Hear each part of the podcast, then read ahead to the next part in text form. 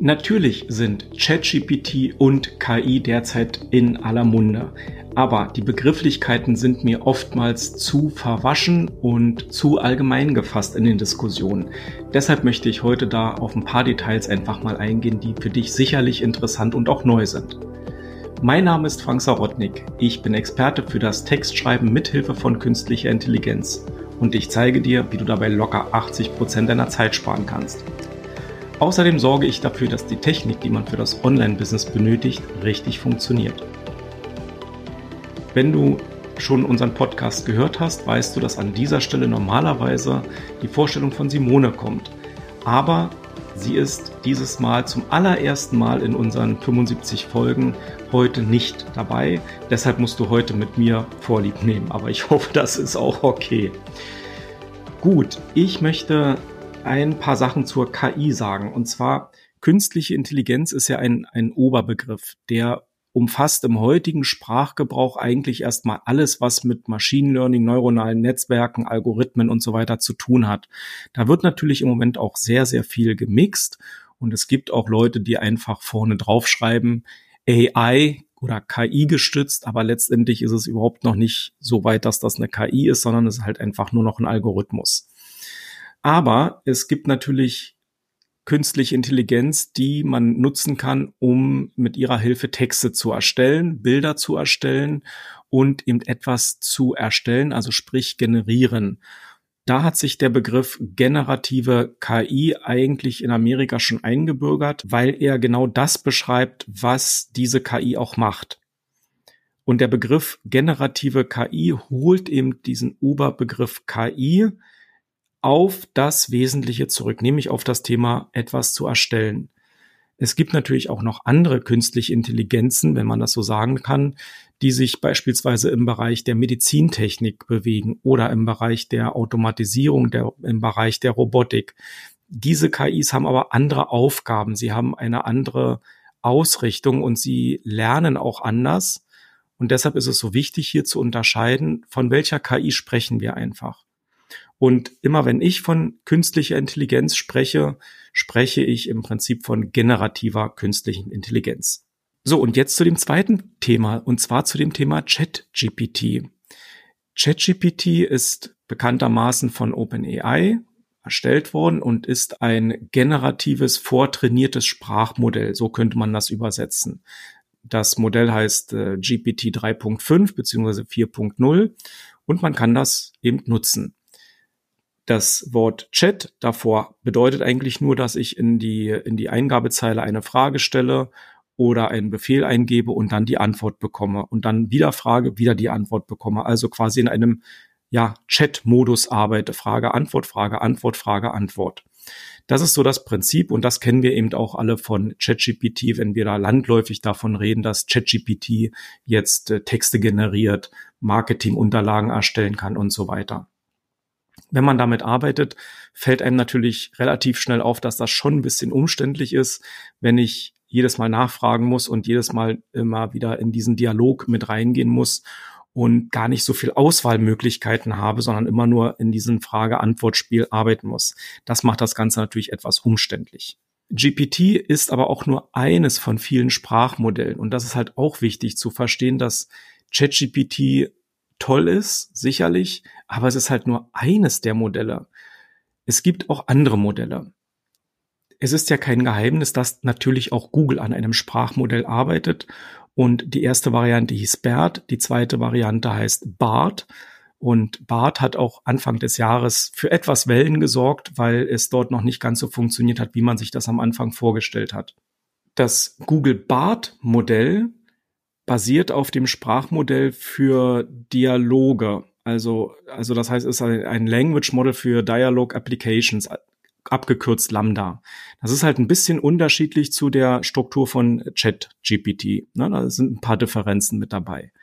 Interessant ist, dass das Modell von ChatGPT die Daten bis 2021 verfügbar hat aber das Google-Modell natürlich auch Informationen aus der Google-Suchfunktion mit aufnehmen kann.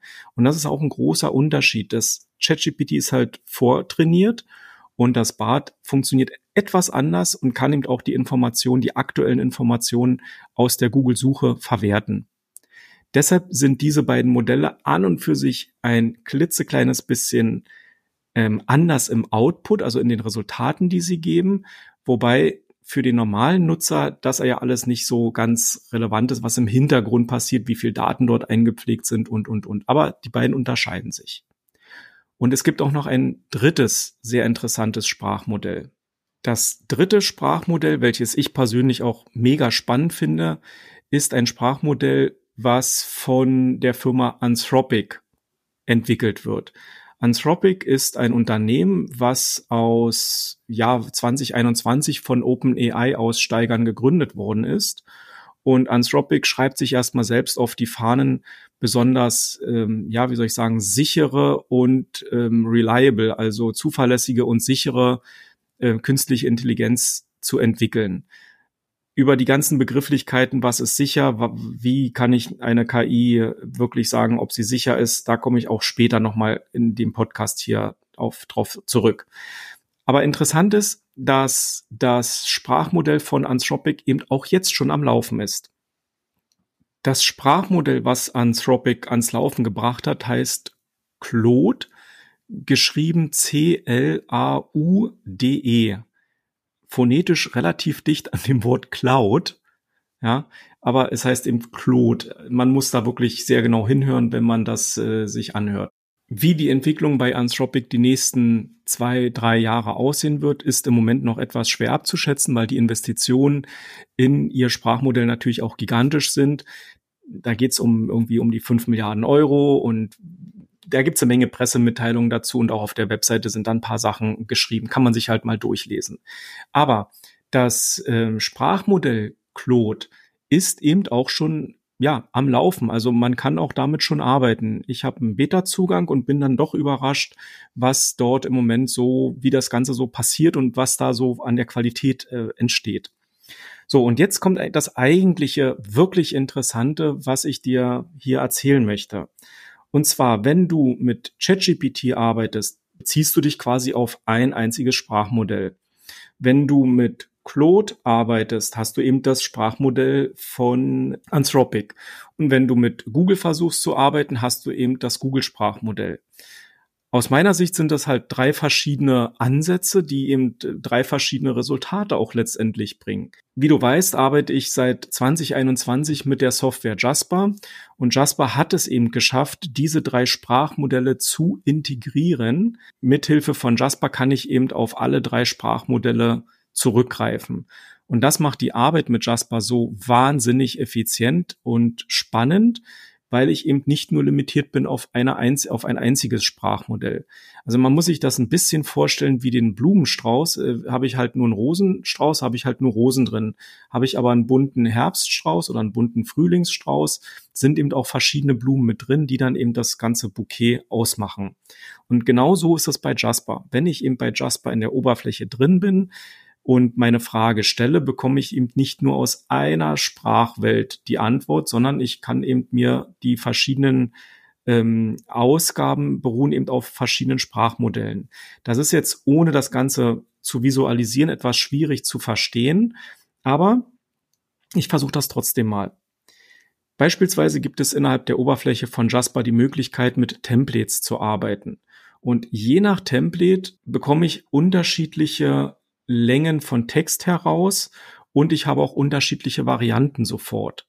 Das heißt, ich bin nicht mehr in dem Chat-Modus äh, Frage, Antwort, Frage, Antwort, sondern ich stelle eine Frage und bekomme drei, vier, fünf Varianten eines zu einer, zu einer Eingabe heraus.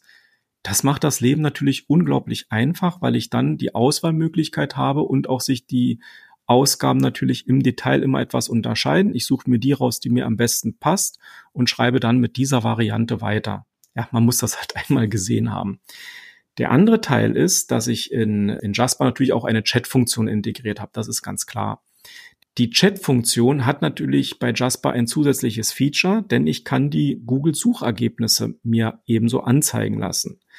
Das bedeutet, dass ich eine Frage reingebe, eine Antwort bekomme und wenn ich möchte, kann ich mir auch gleichzeitig noch die drei, vier, fünf Quellen unten anzeigen lassen, so dass ich dann weiter recherchieren kann. Das ist natürlich wahnsinnig bequem und wichtig, wenn ich einfach einen Faktencheck machen muss und mich jetzt nicht separat wieder ins Internet hängen soll oder möchte. Und in dem Moment, wo ich die Quellen natürlich zu einem Text bekomme, bin ich relativ schnell in der Recherche. Und das ist der Vorteil auch von Jasper, dass ich hier auf aktuellere Ergebnisse zurückgreifen kann. Und auch in der Arbeit mit den Texten stelle ich immer wieder fest, dass die Texte schon mit aktuelleren Daten arbeiten, als ich das vermutet hätte. Ich kann das jetzt nicht an jeder Stelle äh, mit, mit äh, tieferen Recherchen dir belegen, aber ich sehe das einfach. Also wenn ich halt Texte schreibe, beziehen die sich eben auch auf relativ aktuelle Thematiken und sind eben auch frischer als das von 2021. Das bedeutet, dass Jasper eben mehrere Sprachmodelle unter der Haube hat, ja, wie beim Auto. Also der hat nicht nur einen Zylinder, sondern der hat mehrere Zylinder und ruft dementsprechend nach meiner Eingabe nach meiner Anforderung, ruft er offensichtlich die Sprachmodelle ab und generiert mir die Texte. Das ist ein wesentlicher Unterschied zu den anderen einzelstehenden Sprachmodellen, die wir haben. Natürlich kommt auch immer wieder das Thema auf, was, welches Sprachmodell ist vernünftig, wo sind die Gefahren, wo sind die Problematiken, wo sind ethische Ausgriffe, wie kann man sicherstellen, dass wir vernünftige KI haben. Natürlich und logischerweise kommen dann immer wieder die Forderungen nach Begrenzung, nach Einschränkung, nach lasst uns erstmal gucken, lasst uns dies und äh, weitere Sachen erstmal begrenzen, reglementieren ähm, und so weiter. Das ist alles verständlich, weil wir einfach noch nicht wissen, wie wir KI wirklich trainieren.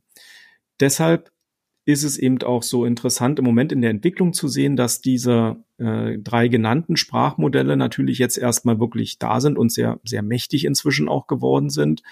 Die Gefahr besteht, die ich sehe, dass in der nächsten Zukunft jetzt jeder versucht, irgendwie Sprachmodelle zu generieren, um auf diesen Zug mit aufzuspringen.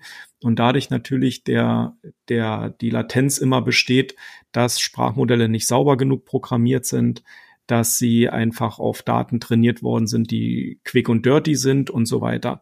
Das heißt also, auch hier muss man wirklich auf die Qualität achten und man kann auch nicht jedes jedes Sprachmodell einfach, hurra, hurra, das wird schon funktionieren. Wir trainieren das ein bisschen und dann haben wir unser eigenes Sprachmodell.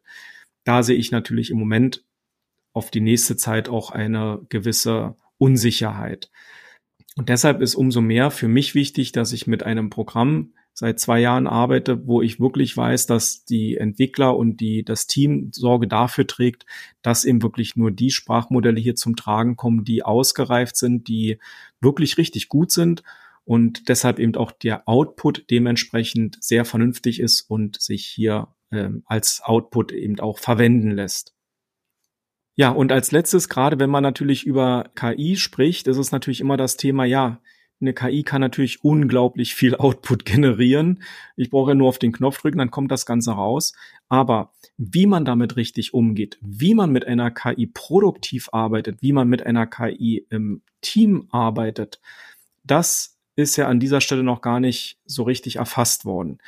Ich kann dir aber zeigen aus meiner Erfahrung genau an diesen Stellen, wie man es richtig macht und wie man dann letztendlich auch damit Zeit spart, weil man einfach fertig wird und weil man seine Projekte eben auch so strukturiert durcharbeiten kann, dass man auch im Team an einem Punkt ist, wo man sagen kann, hey, die Dokumente sind fertig und wir haben wirklich Zeit gespart. Wenn du das Ganze also wissen willst, wie man das in einem Unternehmen einsetzt, zwischen mehreren Leuten, kollaboratives Arbeiten, dann sprich mich einfach an. Ich freue mich, dir da auf diesem Weg die Unterstützung geben zu können, die aus meiner langjährigen Erfahrung beruht. Ich halte dazu im Übrigen auch regelmäßig Webinare. Schau einfach auf der Seite texten mit ki.de einmal nach. Du findest auch die Webseiten nochmal unten in den Show Notes. Melde dich einfach an und schau, wie das, wie ich das mache, wie das Ganze funktioniert und entdecke einfach die Welt aus mehreren Sprachmodellen und vor allen Dingen in dem Bereich AI-Content-Plattform, denn da entwickelt sich Jasper gerade hin. Eine mega spannende Entwicklung, besonders für Unternehmen. Und damit bin ich heute alleine durch den Podcast durch. Beim nächsten Mal wird Simone wieder mit dabei sein. Und ich sage für heute Tschüss und auf Wiedersehen.